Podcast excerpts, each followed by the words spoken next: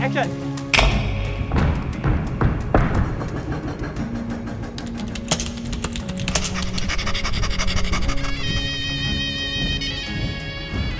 二至三，Take One。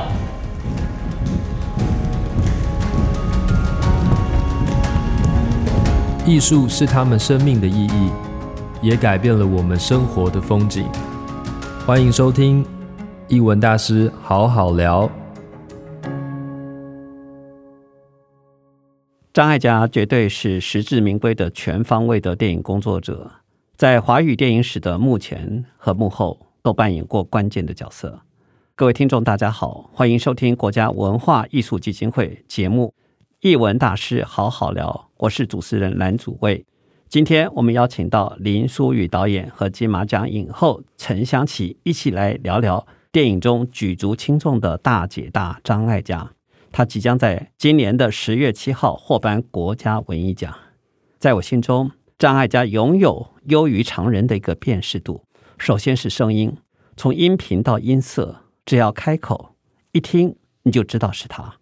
其次呢，则是形象，他既是开拓者，同时亦是推动者。不论是在公益或者是创作上面，不论是台湾的新电影，或者是香港的新浪潮。关键时刻，你都看得到张艾嘉的身影，都感受得到他参与的温度。这也是张艾嘉拥有鲜明推手辨识度的一个重要原因。今天呢，我们先请林书宇导演跟大家分享一下，因为书宇，你曾经跟张艾嘉合作过《戏物花园》，嗯哼，你指导过这个影后来担任你的影片的演出，我很好奇。怎么跟张姐搭上线的？然后搭上线的过程跟合作的过程中，你所看见的张姐张艾嘉是一个怎么样的一个演员？嗯哼，一开始其实是因为我们呃《西湖花园》这部影片，呃，我们的女主角她就是一个马来西亚的一个三十几岁的角色，这个是从小说里面就有的。是，那这个小说因为它横跨了几十年，所以其实有一个中老年的一个女主角，然后还有年轻时候的她。对，那我们那时候是先在我进入这个案子的时候，其实就公司已经 approach 过心杰了，然后心杰也喜欢这样子，所以我们是先有了李心洁啊哈。其实先有了李心洁，然后我们那时候就在想说，OK，如果李心洁长大了以后，然后谁要来演他？嗯哼，那那我们那时候其实也没想太多，我们就直接就是啊，李心洁啊，以后那就张艾嘉啊。那我们是不是可以去找张艾嘉来问问看呢？这样子对，因为另外一方面也是，就是心杰他本身的经济很多部分其实也都会问张姐，是对。然后我们那时候想说，反正就是心杰这个案子，张姐也会熟悉嘛，那我们是不是可以真的打他一下念头这样子？是。但淑宇你刚才提到这个连接非常有趣，嗯、似乎就已经把。张艾嘉其实培养的两位非常重要的华语圈的影星的一个特殊性啊，嗯、都点出来的，一个是刘若英，一个是李心洁。对，对看见这两个影星的时候，其实你可以到处看见张艾嘉的影子。是真的。如果今天我在拍的是刘若英啊，说哎，刘若英二十年后我们要找谁来演，可能好像 可能也会把张艾嘉拉来这样。是是是，是嗯、但是你从他们身上，从李心洁身上看见的张艾嘉，跟你实际看到的张艾嘉，嗯，那个连结性，你可以再多讲一点现场所感受到的张艾嘉吗？我我觉得张姐，因为她有一个她自己带着的一种气场跟知性，嗯哼，那这个知性是我非常欣赏的一个部分，是他或者是像说奶茶还有心姐都是一样，他们的知性是很直接的，以及不煽情的。啊哈，不煽情不滥情的，然后他是一个很干净利落的，就是很直率、干净利落，我那个感觉很舒服，嗯哼。你对于这个人，你会觉得就是说，你跟他在对话，你跟他在沟通任何事情的时候，他的眼中现在就只有你，而且他对你完完全全是百分之百的去，他想到什么，他觉得是什么，是直接说出来的，那个感觉非常非常的好，非常舒服。你不会在那边好像他在隐藏什么，还是你要猜测他在想什么？没有，他们其实都是很单纯的，某程度来说。是，是在这之前。在一九八四年之前，我其实只是跟你们在座一样，我是从看电影才认识张艾嘉。嗯哼，但是，一九八四年我开始进入影剧圈，开始当记者，对，开始有机会当面面对到张艾嘉的时候，其实那种感觉跟淑玉刚才讲描述的一样。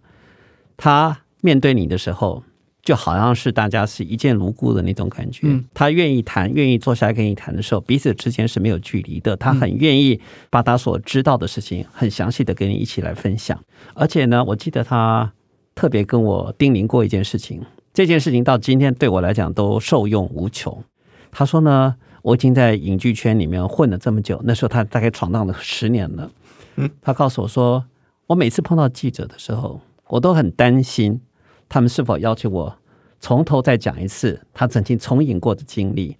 他这句话的意思是说，当你有机会开始面对面的时候，其实你应该做好功课，你把所有的事情都准备好，非常详细的就进入到这个状况底下，可以直接跟他进行最时间非常有限的，但是非常高密度的一个彼此的对谈。嗯，他是期待彼此在。擦撞火花的时候，是一个已经都准备好的状况底下，而不是一个那种瞎子摸象似的在那儿胡乱去碰撞的一个情形。所以呢，这句叮咛对我来讲是非常受用的，因为我那次采访的时候，我其实就。没有任何的界限可以畅所欲言的把我在电影中所看见的他，可以巨细靡遗的在他面前一一的细数出来。嗯哼，当你知道你的受访者对你有这些了解的时候，他其实也很一方面他是很开心的，一方面他也很乐意，因此知道跟你之间是有很多可以共鸣的一个情形。嗯，所以呢，我们在一九八四年相识之后，其实就是因此成了一个往来比较密切的朋友。那时候他常跑香港，常跑香港的时候，对我来讲是一个。蛮重要的一个里程，因为我们很少过去，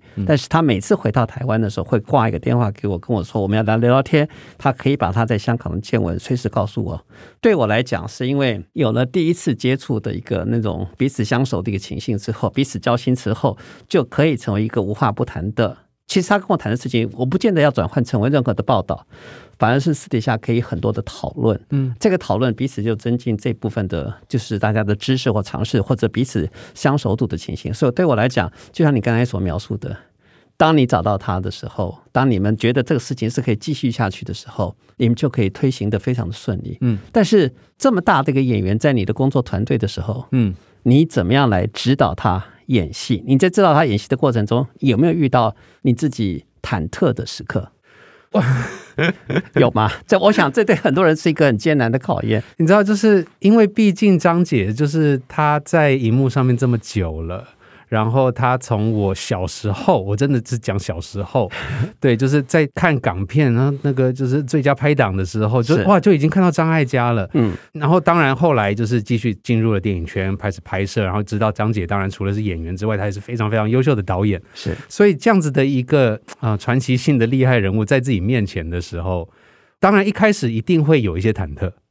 可是我觉得这个忐忑。我老实说，一方面他跟心杰其实某程度，因为他们彼此的熟悉度，加上他要演的就是心杰的角色在延续，嗯，后面，所以很多的那个部分他们已经做好功课了啊，然后他们都已经想好了。那很多东西我真的就是我像一个很享受的观众一样，我只是退后看着他们的演出。嗯嗯。那另外一个是，我觉得张姐她本来就有这样子的一个能力，就像刚刚蓝 Sir 你说到的。我可能我自己都已经克服好了，嗯哼，就是说好，我现在是要拍的是张艾嘉，明天我就要拍他了，哦，没问题。我真的觉得不 OK 的时候，我还是要跟他讲，我自己要给自己很多心理建设，这样子，对，就是我相信是这样，好，我要怎样怎样怎样，我就这么去做。但是旁边的人就不一样，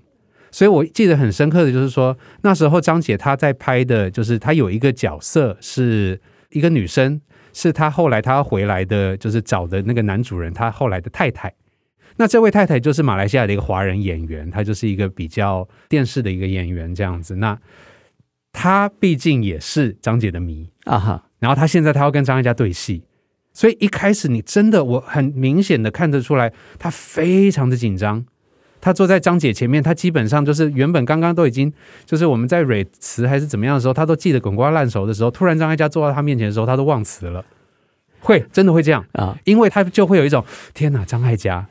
对。但我觉得张姐她就也可以很快的在 take 跟 take 之间，马上她看到这个演员这样的一个状况，她马上就知道就是嘿，如何跟他开始聊聊天，然后倒一杯茶给他，然后就开始哎，那所以你是怎样啊？就突然之间拉近这个距离。突然之间，就是你不要把我，就是他也没有这这么说，但是他就是用他的行为、他的直率、他的阳光、他的热情、他的这个无距离，让这个演员瞬间可以就是说安静下来，然后就说：“哦，对，是是张艾嘉没错，但他也是另外一个人，他也只是个演员。然后我们现在要对戏，然后他现在这样，他是这样子对我，他不是高高在上，还很远还是什么的，没有没有，他就是这样啊，他帮我倒杯茶，他帮我怎样怎样。嗯、对他突然之间把那个距离拉得很近，然后让这个演员也都很安心了。所以这个东西我也都不用去做，你知道，因为张姐就已经先看到了，张姐说：‘哦，这样子你不能拍。’对。”但我很好奇，如果你对他的表演有任何的意见吗？嗯、你怎么样跟他来沟通？我觉得也就是直接，直接。我觉得这个真的就是看人，因为我知道张姐是一个什么个性，嗯、是。然后张姐她本来她也就是很直接的，她想什么她也会直接说。嗯、那她也会让我知道说，那我想什么我也可以直接讲，我们是可以讨论的。是对，所以在现场没有什么前辈演员或者是导演的一个身份的问题。就比较没有，嗯哼，对，是。嗯、但我们今天也非常高兴在现场请到了影后陈湘琪。湘琪，不晓得你是否曾经跟张艾嘉有合作过任何的影片？很可惜，很希望有，但是没有。啊哈，那你怎么样看张姐的一个表演？我觉得张姐表演在她诠释角色上面，有特别是她自己导的戏啊、呃，我觉得她的角色最有意思的是那个性格和情绪基本上都会有二元性啊哈。也就是说，在严肃中可能会有一种喜剧的成分，所以也许在想要的里面又有一种放弃，所以我觉得这是很妙。他每一次都可以用很简单的一场戏，把这个角色的心境以及他的处境，用一种二元对立的一种情绪状态把它表现出来。这个二二元对立，你可以再精准一点来描述它吗？比如现在回想起来，我想到《女人的二十三十四十》这部电影。啊，那我记得张姐的那个角色特别有意思，就是她婚变之后，她不是积极的起来做了很多事情，要让自己振作起来，重新找到生活的一个动力。可是有一场戏，就是她在停车场找车子，找来找去找不到，啊、等她终于找到的时候，她上了车的时候，你看她气急败坏又很着急，就哭了出来，说我在找什么。那这就是有点像一语双关，就是整个过程我到底在找什么？可他又非常幽默的透过一个镜头，我们就突然看到他在找他。墨镜戴在他头上，一直找不到，其实就戴他的头上，又同时表现出了这个女性角色在这个年纪，又有时候年纪有点大了，有些事情又忘东忘西。他把我在找什么，把一种心理状态跟一种现实里面的一种无奈全部结合在一起。我觉得他非常擅长用这样的一个手法来呈现角色的性格。是，你是什么时候开始认识张姐？然后呢，她的作品又带给你怎么样一个比较强而大的影响？我想起来是应该是八零年代初期。哇，这么早？是张姐其实有一个作品对我影响很大，到现在还是影响很大。是，就是那个时候她在香港新浪潮电影的一波浸润之后，他把他们的理念和精神带回到台湾啊，而且从电视剧开始做起。改编了一系列的短篇小说，所以就是台式的十一个女人，没错，就是十一个女人。然后张姐在当中也导了一个作品，叫做《自己的天空》。那那个作品就是在讲婚变之后的女人如何重新积极展开她自己的人生。那在那个戏里面，我记得印象最后，这个女主角。她坐在外面，头抬起来看着天空。那个时候的她是非常自在的，那个时候也有一种主导、自信以及独立。所以她看着天空，天上的云一朵一朵的，很清亮明澈。那个时候对我来说，我只有国一，可是我看到那一个画面的时候，不知道为什么，我有一个东西好像从我里面要被打开来，可是我有点懵懂。不太知道，可是又好像一个震撼弹，而且那个时候它改变了整个电视文化的一个环境，全部都是用实景拍摄的，非常的简单干净。对于女性的自觉成长，还有自我价值的重新认识，投下了一个很大的震撼弹。所以对我来而言，那个八零年代的初期，我印象很深。那个时候也是一个台湾政治在转变的时候，是，也是一个经济要起飞的时刻。也是一个女性自觉成长运动开始的时刻。我觉得张姐透过她的角色讲了很多件事情，而且有一个很明确的社会记录。那对我一个才国中一年级的孩子来说，其实我不太懂，可是又觉得有一些东西要被打开。那当然，随着啊年纪的增长，后来也自己念了戏剧以后，很多事情就开始都串在一起。包含我觉得那一部戏那个作品，非常的像台湾早期的玩偶家庭，嗯，就是女性怎么样走出了家庭以后，重新找到自己的一片天空。而且那个画面其实到现在对我来说都有一些影响。有的时候我自己要梳理自己的时候，我好像会不由自主就抬起头来，看着天空，看着云，是你就会知道说，哎，其实天空很大，然后有一些东西是可以重新再找到的。好美丽的一种感觉，我相信有些作品非常巧妙的会在我们的心中投注一些形象跟记忆。但是苏玉，你可以大家分享一下，嗯、你刚才提到的是香港电影，嗯、你刚才提到是《光头神探》啊，然后湘琪提到的是《十一个女人》，嗯，但一个是非常通俗的香港电影类型，而且它最难得的是，它其实在喜剧的疯狂的表演上面有它自己独到的诠释，嗯，但是在细腻的女性角色。他其实又有独到的一个，所谓从女性观点出发的一些细致的一些描写，包括他第一次当导演《最爱》这部电影的时候获得的哈金马奖的一些提名的肯定，最后拿下了演员。嗯、那就说这种他在演员的表现上面，对苏玉来讲，譬如说《光头神探》这种疯狂喜剧的表现的时候，你对他的印象跟认知会是一个怎么样情况？那，我在早期认识的时候，当然我就觉得。就所有港片里面出现的都是大明星啊，是，然后就看到就是哇，张艾嘉大明星这样子，然后就是他的表演一直都很干净利落。啊，这个是我一直很喜欢张姐的一个部分。干净利落是指情绪要情绪非常精准，呃，不只是精准，而是不啰嗦。嗯，那我觉得就是这个东西，连包括到他后面的演出，我觉得都是一样的，甚至于就是他前几年的那个《相爱相亲》。对，相爱相亲的张艾嘉也是哇，好棒哦，这太好看了。那但是就是说，明明是那样子的一个重的一个故事，就是在里面他们要经历的这些事情，但是张姐她永远都可以用一个比较轻松的一个态度、轻松的一个角度来面对她的每一个角色里面人生在经历的这些事情。就像我觉得刚刚湘琪讲非常好，就是那个二元的这个东西，是对，就是他的那种明明其实这个地方他可以很煽情。他明明知道，就是说我这一段我可以，如果我这样子一个演出，我的音乐吹下去的话，我就让观众哭了。但是他不做这件事情，他不想要去做对于观众有任何 manipulate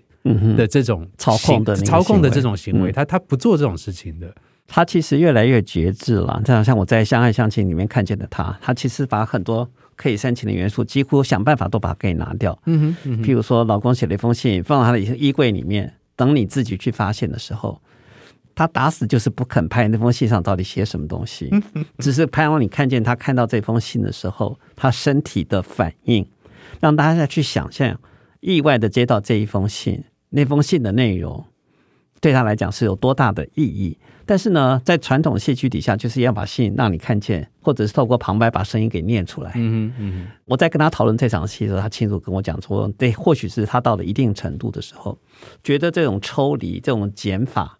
其实对于一个角色的刻画，也许就更真切了一点。这是我从他的认知上面体会到，他其实在越来越成熟之后，其实对于这个戏剧处理的戏剧元素的一个把握跟拿捏，其实远远超过了我们那个年代习惯的传统戏剧的一种表现的手法。嗯嗯。当然，我更想好奇的是，苏宇面对这样子一个大的。演员在你的工作团队的时候，嗯，你要思考的，他不只是荧幕上的表现，而是你在场面调度的时候，你面对所有工作人员的时候，他其实又同时是一个导演，又是一个监制，嗯，有这样子一个巨大的前辈的身影在你面前的时候，在你的工作团队底下的时候，你是如何借助他的影响力，还是你对他还是会有一些戒慎恐惧的心情？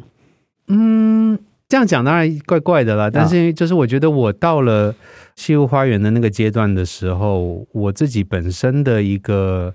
讲自信的程度嘛，其实也算是有了一些基础了。对，所以多少我觉得到了那个地方的时候，我就是不管我现在在做的选择是对还是错，但是我就比较有一种呃，对，就是应该这样。那当然就是在过程当中，我很多时候我可能会去请教张姐。这个是一定会的，就是说，毕竟张姐就在那，是。那很多东西，我就是其实不管说是跟戏里也好，戏外也好，然后或者是有机会有时间，我就会去挖他，脑袋里面想些什么事情这样子，或者就是说去问他，就是说他怎么去看待一些某些女演员啦，或者是他拍女性角色的时候，他注意的是什么，他处理的是什么啦，甚至于就是一样，就是说像我知道，就是说张姐她其实不爱煽情的，可是在《相爱相亲》里面，其实有一段戏，哎，还挺煽情的哦。对，那一段就是那个呃，那个有一个老婆婆不是看到照片的那一段嘛，然后看到照片她忍不住，然后就眼泪就掉下来，然后滴到那个照片上面，还去抹开这个东西，对，然后就哭了，然后说，哎，可是那一段很煽呢，那一段就是我看到哇，真的是好感动这样子。然后张姐竟然说，哦，这个没办法，我说怎么怎么说没办法？然后她就说没有啊，因为我的那个演员，我跟他说，哦，你尽量不要哭，但他就忍不住啊。那他忍不住的时候，那就是他真实的感情啊。那他真实感情是那样，就要拍那样啊。是，你知道，就是你听到这些东西的时候，这个是他的一个导戏的态度，然后这是他这他看人生的态度。当然，我们身为导演，我们都会有一种我们的坚持，或者是我们的先入为主，或者我们希望怎么样子。可是我们到最后，我们其实在面对的都是这个团队，这些演员们。然后我们也都需要知道，就是说，其实这个都是活的。然后在这个活的当中，怎么去？在当中去找到那个变化，随着他真实的那个情绪跟着走，所以，这很多其实，在上戏下戏的过程当中，就是跟张姐聊的很多事情，对我印象都是很深刻的。就是他随便一句话，嗯哼，之前就是他跟我聊到了《百日告别》，还有《西湖花园》在拍《新结》这样子，然后他就讲到一句，他就说：“哦，苏宇，你知道吗？就是你现在在拍这两个女演员，因为她们都是产后复出，是她们都是刚生完小孩，当了几年妈，然后再回来演戏的。”他说：“你多幸运啊！你拍到这女人最美的一刻，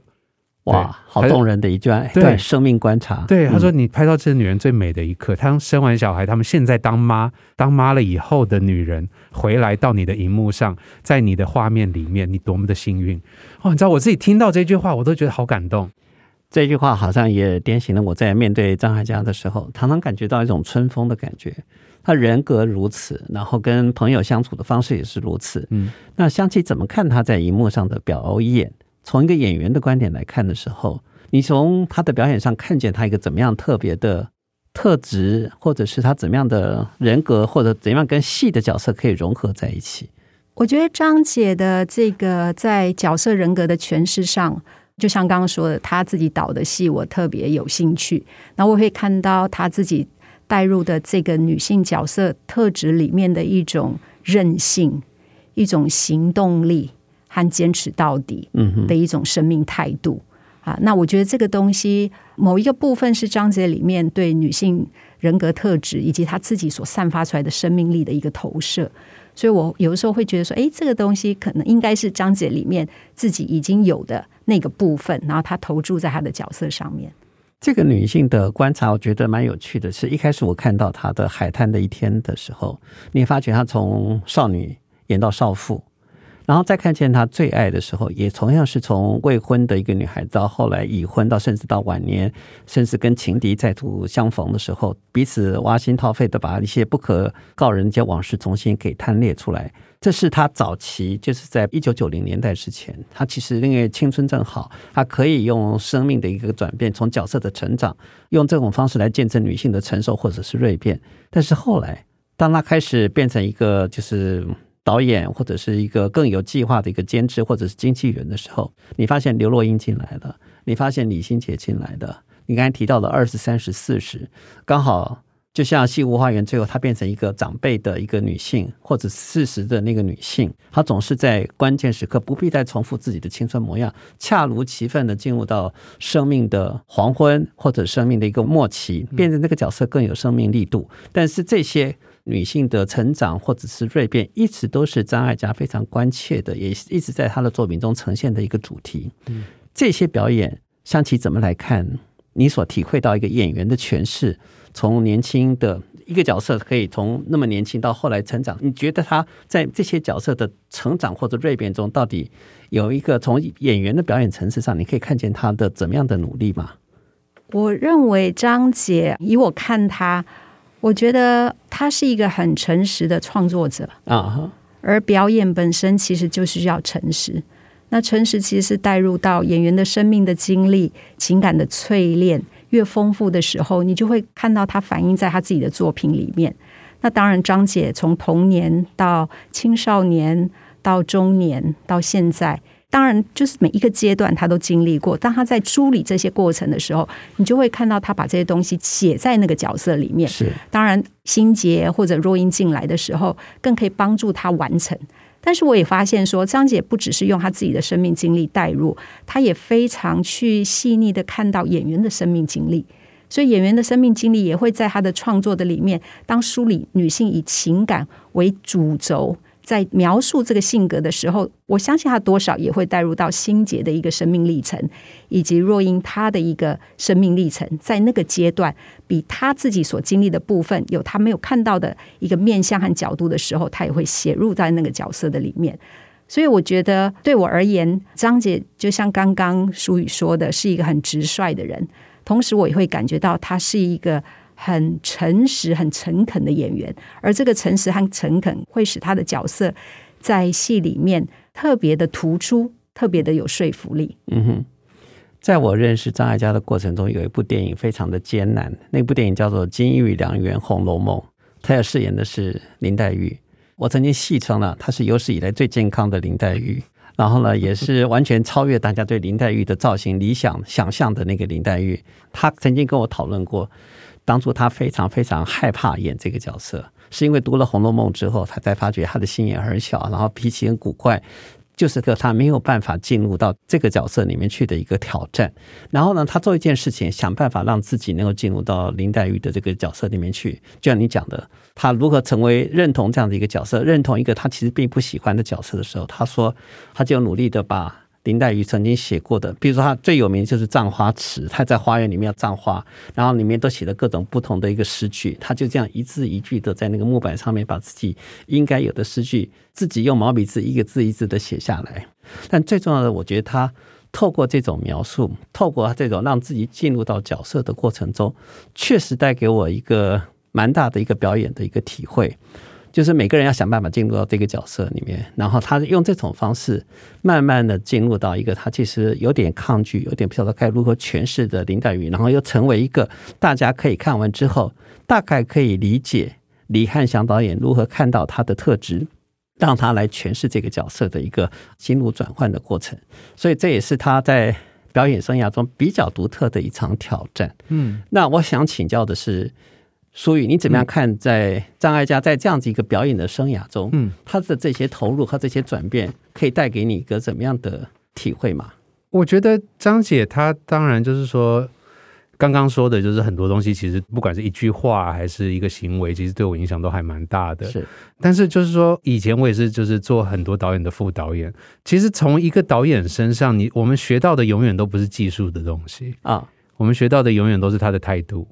哦，都是这一个导演他如何面对他的电影，同时如何面对人生，这个东西学不来的。但是我们学不来的同时，我们能够做的就是一种向往，就是你看到他那样子的一个正能量。像张姐，她是一个永远对一切都是好像有一种新鲜的角度跟好奇心的一个人。她到现在，她都对好多东西还是有好多的好奇心。是，那这个好奇心，你你会。你会很容易，就是说，人到了一定的年纪，你慢慢的开始，就是说，好，这个也看过了，那个也做过了，好了，我们就这样子过生活吧。对，然后就是你会慢慢的对于新鲜这个东西，你可能有些时候会乏味，但是对张姐来说，她不会。那有些时候你就会想说，就哇，如果我可以透过她的眼睛看到她看到的这个世界，或者是向往那样子的时候，就那个东西是一种。他怎么能够好像一直有着一种初衷？是对，到现在他都还是拥有着那个大量的那个初衷。是对，然后你看到这样子的时候，你当然也会警惕跟提醒自己说：不，我也还年轻，我也还想要知道更多，我也还想要学更多，我也还想要做得更好，我还想要做得更多这些东西。我觉得这些都是一些就是从张姐身上会感染到的部分。那我觉得最后就是我刚刚提到，就是说像张姐她虽然她能够在我们当中。因为他很容易平易近人，他很容易让你觉得，就是说他也就是跟你一样的很接近的这样子，然后让你很自在，嗯，对，在拍片的时候也是，然后在我们就是出去吃饭什么什么都是，可是张姐她还是张姐，我的意思是说。他就是那个大明星张艾嘉，嗯，而且这个他是大明星张艾嘉这件事情是在我们在张姐杀青的那个晚上，然后我们就在马来西亚那边，就是马来西亚也有一些小 KTV 啊什么的，然后我们就在一个小镇里面就找了一间小 KTV，我们说走，我们大家出去唱歌。这样，然后去唱歌的时候，哎，没想到那个 KTV 里面，哎，竟然有《爱的代价》这首歌，这首歌，然后大家就拱着张姐唱歌。这样子，在张姐唱歌唱歌唱歌，《爱的代价》，张姐一拿起那这个麦克风。开始唱那首歌，然后在画面上面，我们就是看到当年的那个 MV，就是张艾嘉在唱《爱的代价》。哇！突然之间，好，我现在我是歌手张艾嘉，我是那个明星张艾嘉，他的那个能量是大到就是整个房间镇住，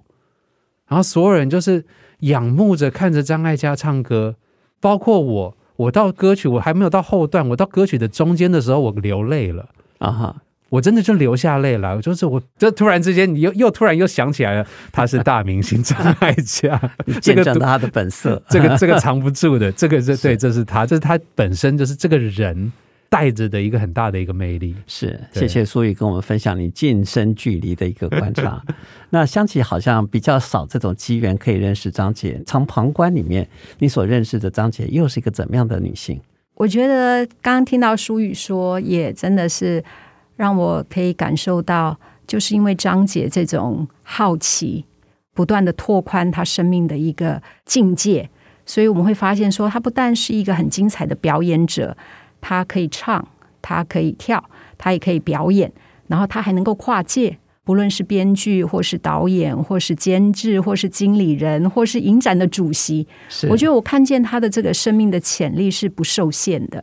这一点真的是让我很被激励。因为我们往往在人生的路上，可能担任一个或两个角色就已经很喘了啊。但张姐却是可以这么的不受限的去尝试各种可能，而且这些好像都难不倒她。这是我对她的第一个印象。第二个印象，我就是觉得说，她真的是把老天爷给她的那一份恩赐、才干和能力，能够很发挥到淋漓尽致，把这个短暂的人生活得非常的精彩，以及她在这些。完成这些角色的过程中，我觉得他的那种 finish strong 那种坚持到底、绝不妥协的一种行动力是非常具感染力的。Uh-huh. 是你刚才所描述的张艾嘉，跟我认识的张艾嘉其实是非常近似的，而且特别是你说他的类型之宽广，他也是少数其实把演员的。社会责任那种公益角色的形象，大概在台湾是首开风气之人。我相信你们都听过他的果实基金会，也参与过，知道他其实在社会公益事情，曾经在每个阶段底下都各自扮演的一个关键角色。甚至他现在那首《快乐天堂》，台湾跟动物之间结合的那首《动物园搬迁的纪念歌》，到今天依旧是这么的受欢迎。而他参与的社会形象，社会，比如说果实基金会，我相信苏宇刚才在聊闲聊的时候也特别提到，果实基金会曾经。嗯，带给你有一些正面的一些灵感吧？对对对，就是在跟张姐合作之后的那个年底，对，然后就收到了张姐简讯，就是说，哎，我的小果实们要演出了啊，啊，你一定要过来看看他们，然后给他们一些想法，给他们一些意见。然后他们是在呃邀请我去的时候是彩排的时候。对，就不是正式的演出，就是彩排，然后就希望我们就是在彩排的时候就先看这些小朋友们的演出，然后给他们一些鼓励的话，这样子。就他真的是就是无限的热情，无限的能量，然后就一直在给予。对，是，而且他很清楚标的，很清楚目标，很清楚，他就是要让更多的新血轮能够来活化这样子一个所谓的表演事业的一个新的一个接棒人选。香琪的人生中应该有类似的。你的学生之间是否也有同样的来自于张姐的挹注吧？是在戏剧学院有非常多的精彩的学生，其实他们在高中阶段的时候就已经去参与过这个果实文教基金会所办的这个活动，所以我觉得对我而言，张姐真的是让我非常敬佩的，有一个奉献的心智。我觉得她不是一个独善其身的创作者。非洲有个谚语是：一个人走得快，